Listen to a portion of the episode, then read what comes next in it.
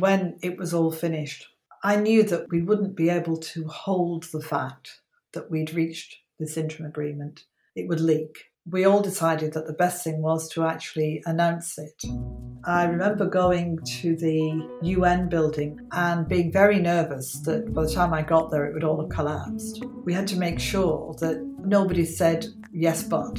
It had to be, we have reached this.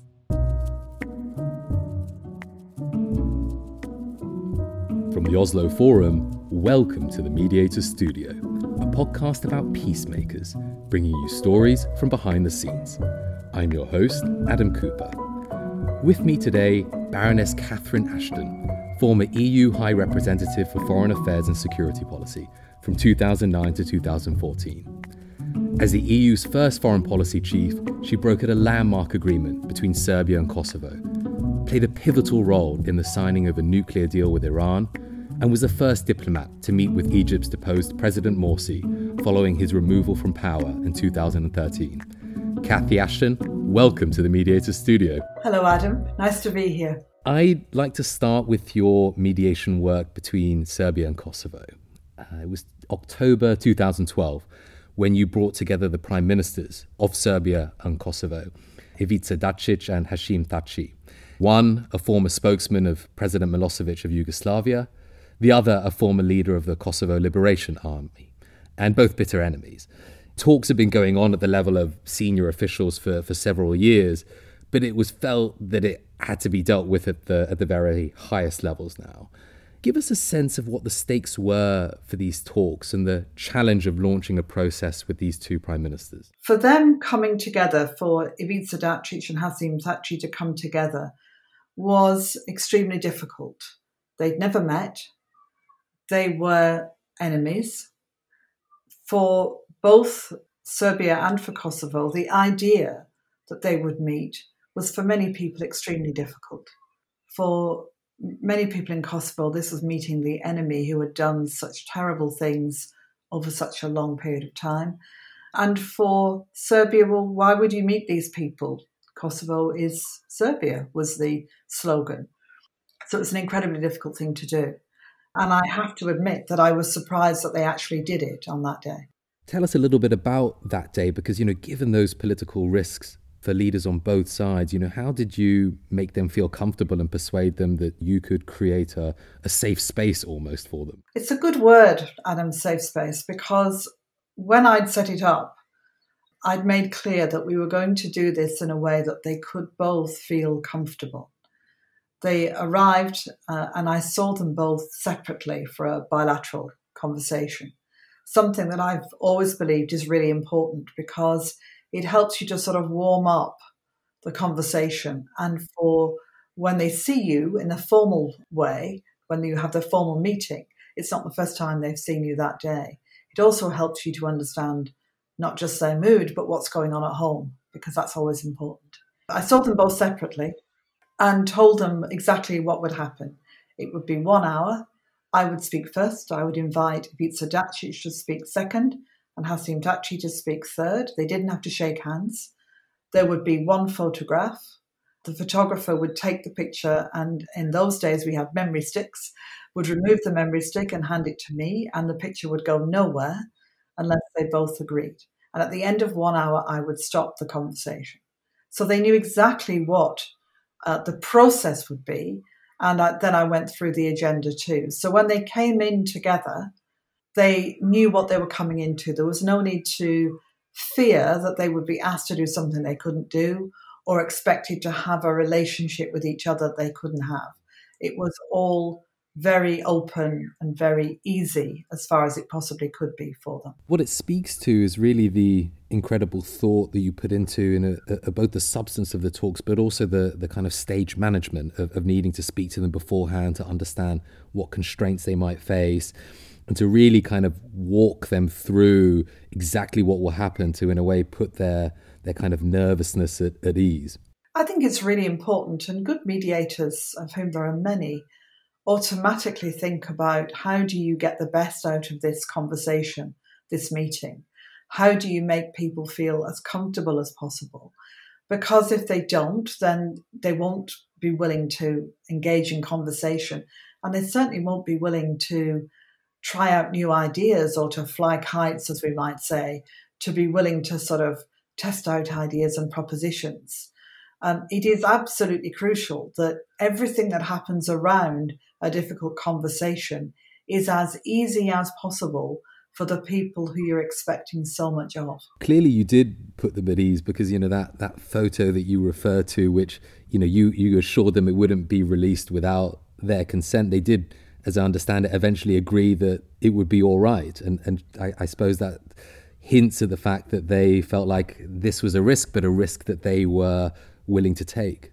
Well, in fact, the uh, I think it was uh, Hashim Thaci agreed on the day that it could go out. And it was the next day that we heard from Belgrade that they were comfortable for it to be released. So it didn't take very long. But understandably, I wanted them to be confident that should the conversation go badly, should it be obvious to them that there was nothing to talk about, that they didn't have to worry that it would be captured in some way across the world's media. Let's talk a bit about the actual process of talks once you got past that initial phase and, and, and broke at that first meeting. Obviously, these are going to be inevitably contentious negotiations. You resisted the temptation to do any drafting of agreements during the talks and, and rarely did press conferences after sort of each round of, of negotiations. Can you tell us a bit more about why you made those choices? Well, the press conference was was easy. What I wanted to make sure of was that whatever I said, they both agreed to. You know, I didn't want to provide an opportunity. I'm not saying they would have done this, but you don't provide the opportunity for them both to say, she got that wrong, or that's not what we agreed, or whatever. So at the end of each round, I would make a very short statement to camera done through my own office, and then we would release that to all the media that wanted it. And every word I said, every comma was agreed by both sides before I said it. We would sit down and we would write it together. So they could be comfortable in what I said, but I could also be confident that they weren't going to go out and contradict it. On the writing down, the most important thing about this discussion with the two of them was that this was going to be their agreement, not mine. You know, it's it's really important that if you're mediating, you don't end up being the person who actually comes up with the ideas and is seen to be the person who's actually in control of what happens. And by that I mean that I didn't have to go out and sell it. I didn't have to go out and explain to people who might be concerned that it didn't fulfill what they wanted. I didn't have to persuade people on their sides. My job was to do with persuading the 28 member states of the EU that they had done enough to move forward with the relationship with Europe. So the agreement was theirs. We gave them issues they had to work through. We had an agenda that met the criteria that the EU member states needed them to have dealt with. But what they decided to do was absolutely down to them. How did you feel that when it came to the kind of substantive side of the negotiations, just give us a sense of what that was like, you know, for a listener who might not know the the intricacies of the relationship between Serbia and Kosovo, like how did they work through these very thorny issues around sort of recognizing each other and, and normalization as it was framed? What we'd done was we'd set out very clearly that we were not asking for the recognition issue to be on the table at this point. We were very clear about what was not being discussed as well as what was being discussed. This was about making the lives of people who lived in the north of Kosovo better. And so it focused on pretty practical things that would make a difference. Crossing the border should be easy, allowing for what would happen to money collected at customs point, having one single police force that was a Kosovo police force, rather than having either people paid by more than one or divided loyalties or even different systems, different people. We thought about number plates for cars. It was very, very practical things. And it began with a discussion about having a representation in each other's capital. Not an embassy, obviously, because Serbia did not recognize Kosovo, but having some kind of ability to be able to raise problems and issues with someone who was actually on the spot And that was our very first conversation because it, it meant they were equally having to think about how to do that, equally having to think about how it would work in practice. And it was a great sort of opening conversation. You know, it's not an easy task, uh, the one you had in that mediation process, because the way you describe the issues at stake, they're deeply practical. They're also technical issues as well. And you're dealing with this at the highest level of kind of political leadership. So, talk to us a little bit about that dynamic and how, in a way, you try to create a, tone almost of engagement between the, the two prime ministers, which I assume would also help work through the technical side of these talks. It was really important that they, in the room with me, felt as comfortable as possible, that they felt they were in an atmosphere of respect and trust, that they were not being asked to do things that were impractical or that were not even handed in the sense that there were things each had to do. And we set a tone of trying to resolve a problem, not trying to raise the political stakes. Because part of this was about their ability to be able to build some form of relationship between them. And so those conversations often gave way to broader conversations with each other, sometimes conversations that they would have in the corridor, but allowed them to try and find common solutions that did not breach their red lines, maybe bumped up against them, and that allowed them to think about the future in a different way. I imagine there must have been a significant evolution in the personal dynamics, you know, between the two leaders, between them and yourself. Talk to us a little bit about how you saw that change over the course of the talks. It was extraordinary, actually, because when they first met, they were both extremely nervous. And they talk about this. They were both, as I described it, sweating. They were doing something that was really, really extraordinary and extremely brave to do. And within a relatively short time, not least because some of these sessions you describe were 10, 12, 14 hours long, uh, we'd be there together all day. We did break for food and all that, but they were long sessions. They were working through problems together and like anybody in those circumstances began to talk about other things but also began to build a sort of rapport. And it was most noticeable to me when quite early on we'd had a dinner discussion something that i did as quite often with them because it meant that they could in a more relaxed way talk about questions that we were putting to them just again the six of us myself fernando gentilini the senior Italian official who'd worked with me, who was amazing. And then the two of them with the person who did the translation for them.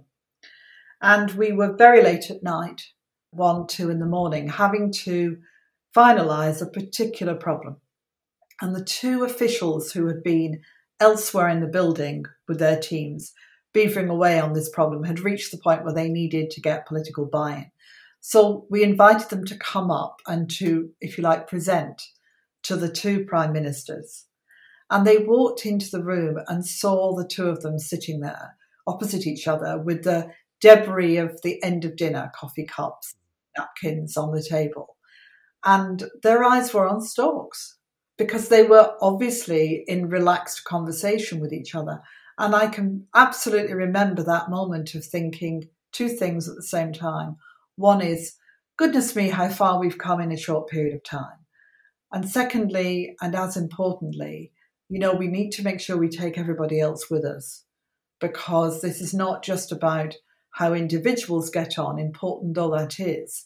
If underneath them, they're not actually carrying with them people who see that this is about progressing on some very practical, important issues. As you said, this was a process which was requiring them to do things that were politically difficult. And, you know, any negotiators always looking back home and wondering, you know, what criticism they're going to receive for, for making concessions to the other side. Was there a moment at which you felt that, you know, a threshold had been crossed and, you know, these people were willing to take that risk? They were willing to endure kind of people back home who might have said they, they'd given away too much? Inevitably, they both were heavily criticised for what they were doing, for the fact of the meeting at all was the subject of heavy criticism. And it's always the case that it's easier to do nothing, to, you know, be a leader who doesn't actually take risks or rise to the challenge.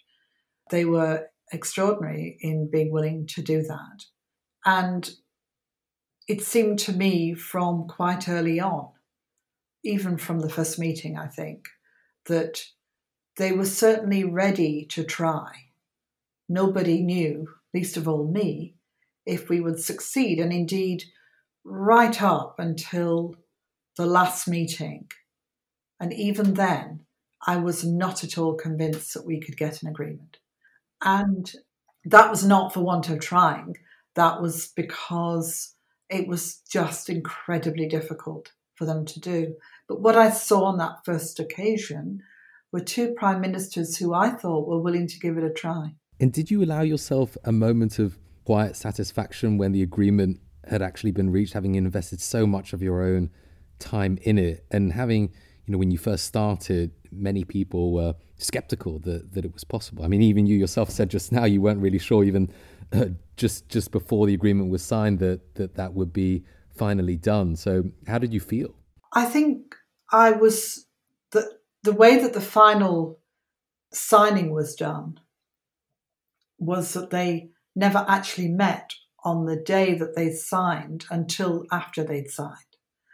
It was quite challenging to make sure that we'd got everybody into the right place, that what I'd written down was right. There were last minute hiccups about language, all sorts of things. And I can remember that when I'd got Hashim Thaçi's agreement to it, I literally opened the nearest meeting room found a little flag, those little flags with a, a wooden base that you put on a desktop, brought him in, found a photographer, and he and I signed it with a photograph. And then I went off to the room where the Serbian delegation was and got them to sign it. Afterwards, it was a sense of relief and release that we'd done it. I think a sort of a slight disbelief, actually. I, I found it a bit hard to think, well, we've got this far. As importantly, though, I was very conscious that we had a long way to go because we had to implement it, which is, of course, uh, the hard part. I'd like to move from Serbia and Kosovo to Iran, you know, where there had been international talks involving different parties about Iran's nuclear program from as far back as 2003. But, you know, there came a point during your time as EU High Representative when the dialogue picked up momentum, particularly when Pre- President Rouhani in Iran was elected. When did you begin to feel that this was now a real negotiation? Immediately after President Rouhani was elected, I wrote to him about the Iran nuclear talks, and we were notified that the foreign ministry would be leading on it, that this would fall under the, the wing, as it were, of Foreign Minister Zarif, and um, he and I spoke.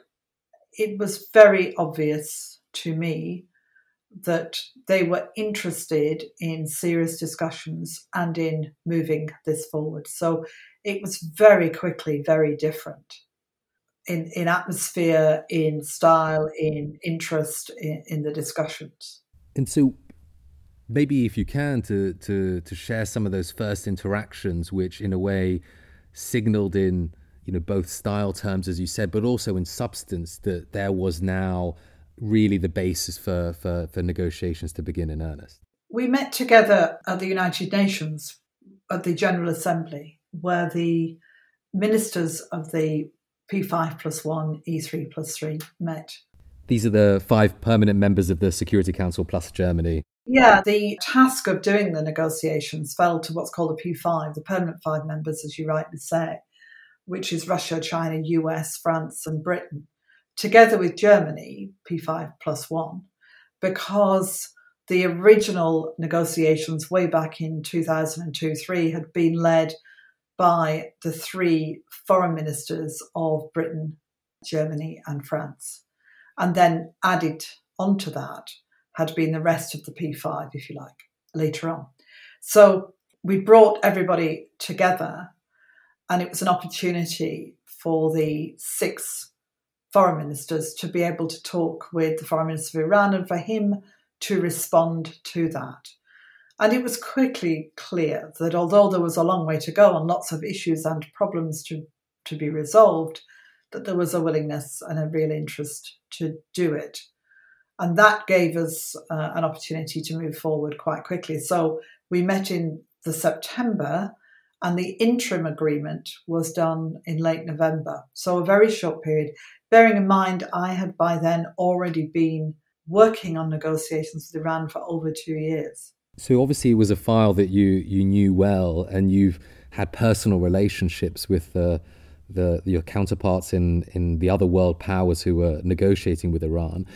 How did you manage to keep that group unified at a time when you know it was a difficult geopolitical environment? You know, one of the most important parts of uh, negotiation that is involving more than one party is the energy and effort that you put into keeping your own side in the same place there were a number of things that were very important. First of all, understanding where each of the six countries came from on the issues that were presenting themselves on Iran's nuclear program. So that meant both thinking strategically where did they fit in their political relationships with Iran and with each other. And those relationships changed. Remember, the Ukraine crisis with Russia happened while the talks were still continuing with Iran. I would be flying from the talks in Vienna with the Iranians, where Russia was our partner, to Kiev to be talking to originally President Yanukovych, then later President Poroshenko, and dealing with all of the issues around the Maidan concerns, which were linked to the failure to sign an agreement with the European Union. So there were lots of moments when these relationships had to be managed quite carefully. Um, strategically understanding each other, strategically knowing relations with the region, and then the detail. Where did each of them feel they had to be on each of the technical topics that we needed to talk about? Let me put it this way. If you're doing an agreement as complicated as the Iranian nuclear program agreement. The task that we had been given was to ensure confidence in the purely peaceful nature of Iran's nuclear program. And the translation of that, I always said, was like a jigsaw puzzle. When you put the puzzle together, all the bits have to fit. There can be no bits of daylight between any piece. The picture that is created must be absolutely clear. You know what it is. But how the pieces are made up can vary big pieces, little pieces, odd shaped pieces, and so on. And so the question we always had to look at with the six countries was what size pieces, which shape pieces, how do these pieces fit together? And to make sure that we had a common position because not only was it important for the Iranians to know that we were not going to mess around with different positions from different people, that there had to be eventually a common position of where the agreement should lie, but also that there was no chance that one of the six or two of the six would say, Well, we've got enough, we're leaving now, thank you. You know, it had to be that all of them would stand together, even if one was asking for more in one area, one was needing more in another, or where one might need a lot more than the others needed overall. In other words, it had to be that we all signed up to a joint position and stuck with it. In today's world, it seems almost unimaginable that you're able to kind of bring together uh, a set of world powers with as diverse interests as that, but but you did. And you know, once you had ensured that that group was unified and you were in the course of negotiating with Iran, how much of your understanding with them was forged, you know, in the negotiating room? And bearing in mind this, of course, is, is, is you know, there are deeply technical issues at stake as well. And how much was that informal interaction that you spoke of, also in the in the case of Serbia and Kosovo, kind of critical to the success of the talks? You had a great deal of effort going into understanding what was doable and feasible understanding the politics that were going on, because negotiations do not happen in a vacuum. And what's happening at home or in a region or elsewhere can have a big impact on your capacity to be able to move things forward. We were also, of course, for great periods of time, locked away together in Geneva and then later in Vienna, where we met in Vienna for about a week a month for over a year.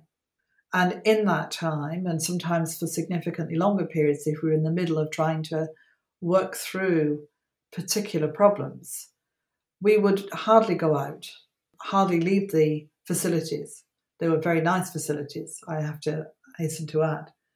But that meant that you would have conversations about life. You would get to know people in a slightly different way. And it's important to see that in the in the context of if you're going to be working on very difficult questions, you have to develop, in my view, a sense of what is possible and not possible, and a sense of understanding that when you say to someone, that's not, we can't do that, that doesn't work, that it, although you're not playing all your cards, you are not going to give away all your negotiating positions, that people understand that you're actually trying to give them the reality of the situation.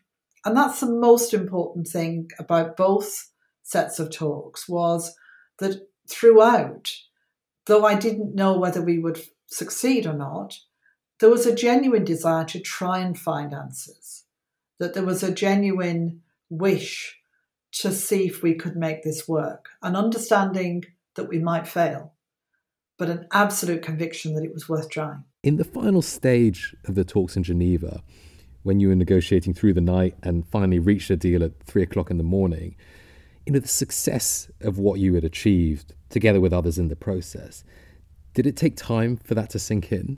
I remember when it was all finished, and it was, as you rightly say, the middle of the night. It was about three o'clock, three thirty. I knew that we we wouldn't be able to hold the fact that we'd reached this interim agreement. It would leak, of course, and I also was worried that somehow we would find a problem. You know that the problem would get created somewhere that would that would hold it back. And we all decided that the best thing was to actually announce it. And I remember going to the UN building from the hotel where we were staying so that we could announce it formally, because of course it was in the context of the UN that we were doing the negotiations. And being very nervous that by the time I got there, it would all have collapsed. And it was obvious, of course, to all the waiting media that something was going on because suddenly we're all moving around in the middle of the night. When we got ready to announce, I was conscious too that we had to make sure that everybody was there, everybody was lined up. So we had all the ministers together. And that the way that we did it and the words that we said would be agreeable and acceptable. So nobody said, yes, but. It had to be, we have reached this. And after we'd done it, I remember thinking, goodness me, we've done it. I travelled back to London with John Kerry, Secretary Kerry, who was coming into uh, London for meetings in any event. And I remember we were just very, very tired on the plane. Of course, the plane had lots of press on it as well. And thinking that this was such an important moment, it was nice to just sit back and think about it. But you know, and I'm sure this is true for many other people who've been involved in negotiations, what really brings it home is the reaction of other people when they see you. That other people who've been outside of it see it as much more a kind of a moment than perhaps you do when you're sitting in the middle of it because you're it's part of a long process. So when we went over to talk to people after we'd reached the agreement with Serbia and Kosovo, when we went out and away from Geneva with the interim agreement. It's when you meet other people that you you realise that well maybe perhaps that was a bit of something. Looking ahead, Cathy, we have a Biden White House in a few weeks' time. The US under Trump pulled out of the agreement, and understandably, there's a deep sense from Iran that the faith they put into into this agreement has been betrayed. How would you go about restoring that trust? I think there are a number of things that need to happen. President elect Biden has said that he wants to, I'm not sure of his exact words, but he certainly wants to go back towards an agreement, back into the agreement. I'm not entirely sure what his um, exact words, and obviously don't know what his exact thinking is. But the sort of things that he'll have to consider will be that although I've never underestimated for one moment the absolute vital importance of what the Americans did and the significance of the work that they did. They were amazing. It was a team effort and it belongs to the P5 plus 1, the E3 plus 3, and the EU. It is an agreement that carries weight in part because it does have within it the permanent members of the Security Council, who, after all, could veto things if they wanted, who've worked together. And I think that's really significant. And so I hope that he would reach out to all of them and take their advice and their views because some of them have spent a lot of time still being in touch with Iran and may have a, a greater sense of things there.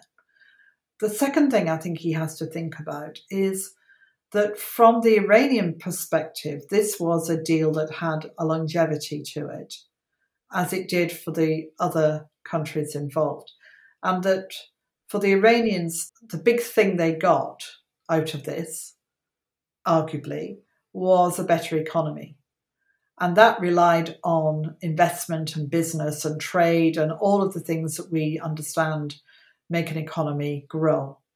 And that relies on the confidence of business to feel that they can do business, that they can invest, that they can build factories, they can do whatever.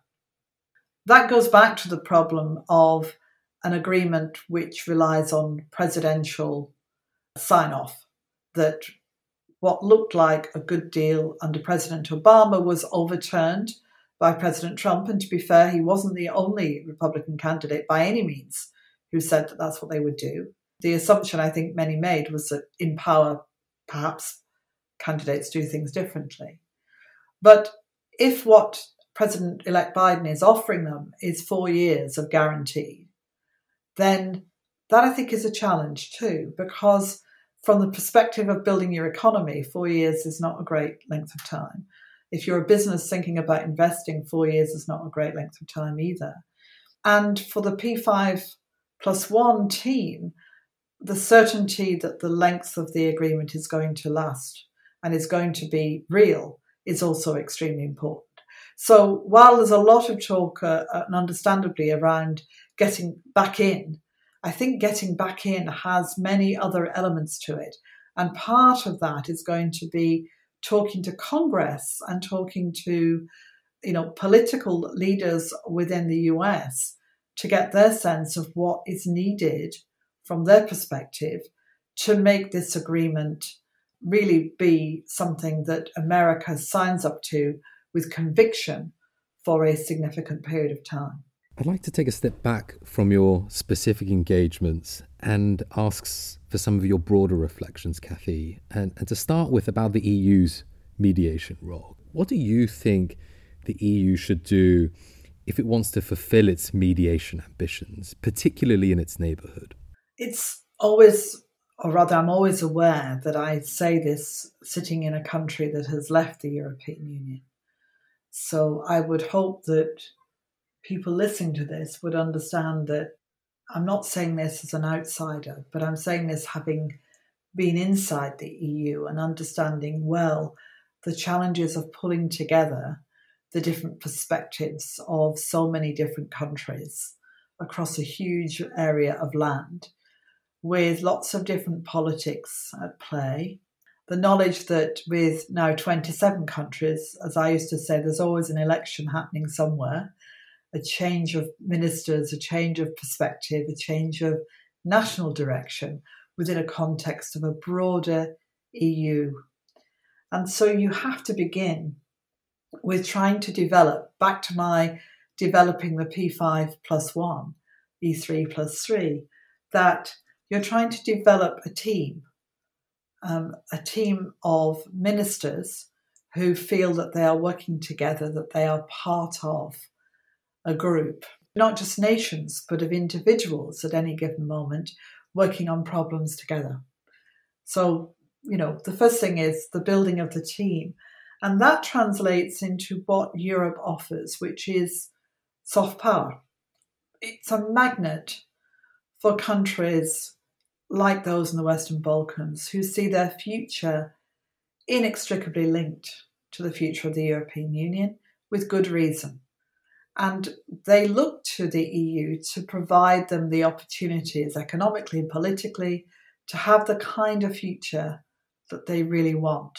So the EU has that capacity to use that magnet to be able to get things to change. And in the context of broader political work in mediation or negotiation, I would often say, you know, Europe is an example of a part of the world that has been through conflict, that understands the horror and consequence of bitter divisiveness, of terrible, terrible war. And we don't do that now.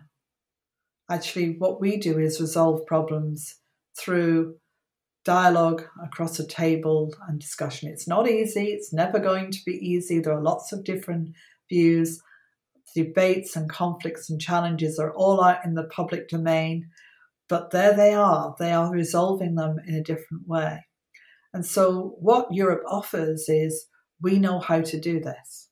We know how to do this now. It took us a long time, but we know how to do this. You mentioned that attraction that the EU still holds for countries that are, are nearby on its borders.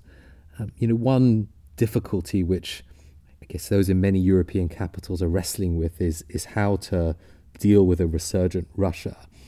You know, you mentioned Ukraine earlier and, and your engagement there. What lessons do you draw from your experiences dealing with your Russian counterparts and uh, that might inform policy today? I think where I would start with Russia is looking for ways in which there is a possibility of trying to do something, at least in a common space of an area of policy on which you agree. The great thing about the Iran negotiations was that the Russians wanted an agreement and wanted to be part of the team that got to that agreement and supported and stuck with it, even if at times I'm sure they had different views. I know they had different views as indeed all countries at various points had different views. Nonetheless, they were part of that. And I was always sad that the P5 plus one as a, a way of working, as a grouping, was not used again, because I always felt that it had something unique in, in its perspective and it knew how to work together. Many of the negotiation processes you've been involved in have had senior women negotiators uh, at their helm you know, this year marks the 20th anniversary of the UN Security Council Resolution 1325 on women, peace, and security. How much progress have you seen during your career on, on the inclusion of women in peacemaking? It's quite interesting because in some of the discussions I've been in, there's a huge absence of women, not just in the mediators, but actually the issues that affect them. Um, I remember in the Geneva discussions on the conflict in Syria, that the women's meeting was the night before the main meeting, which said everything you need to know about how women's issues somehow don't get mainstreamed uh, in the way that they should be. For women mediators and negotiators, you do see women actively engaged. If you think about the Iran negotiations, Wendy Sherman led the American team brilliantly. Helga Schmid was working closely with me brilliantly. And I was there. It was not unusual to have three women on our side, if you like, leading the conversations. But I've always felt that the best teams are those where you have men and women. It's not about women being better at this or, or whatever. You get a lot of talk about is there something that men or women are better at? To me, the best teams are always teams that include the best of men and women working together. Cathy, you and I crossed paths briefly in Myanmar, uh, where on behalf of the EU you encouraged reform and, and the democratization process, which for many in the West has been overshadowed by the plight of the Rohingya. I mean, in global terms, looking beyond Myanmar, to what extent do you have to temper optimism about the impact of mediation and diplomacy with the reality that it often doesn't succeed very quickly? I'm always, always optimistic about mediation negotiation because, in the end, that's what you have to do. You know, at the end of conflicts, you have to negotiate the way forward. My preference is that it happens before we get to the point of conflict, before we're negotiating the end of a, of a war or a conflict, before people have lost their lives or their livelihoods or both, before we've seen chaos and despair. But it's what we need, and we need more of it. And it does take time, and it's often quiet, and it's often happening in spaces that are secure and safe, and it can take time. And in a world that is kind of rushing to the next news item and, and people wanting to feel progress is quicker, that can be frustrating. And I think one of the things we grapple with is how do you allow for the fact that you need to be able to show that things are going on while not being able to show the results of what you're doing until you've finished? It's a difficult challenge. But in the end, it's what we should do. And I think, although you can look at the world and say, well, look at it. You know, there's actually an awful lot of brilliant people busy mediating, negotiating, doing things, many of whose names we will never know. But my goodness, what a great job they do. Well, on that optimistic note, Cathy, I think we'll have to end. Thank you so much for sharing your reflections with us. Thank you, Adam. That was Cathy Ashton in the Mediators Studio, an Oslo Forum podcast brought to you by the Centre for Humanitarian Dialogue and the Norwegian Ministry of Foreign Affairs. If you've enjoyed your time in the Mediators Studio, please spread the word and recommend us to your friends and colleagues. We love receiving reviews, positive or otherwise. You can reach me on Twitter at Adam Talks Peace. We'll be taking a little break over the holidays, but we'll be back in January to give you your mediation fix. Do subscribe if you want to catch new episodes as they're released. That's all from me, Adam Cooper. Thank you for listening.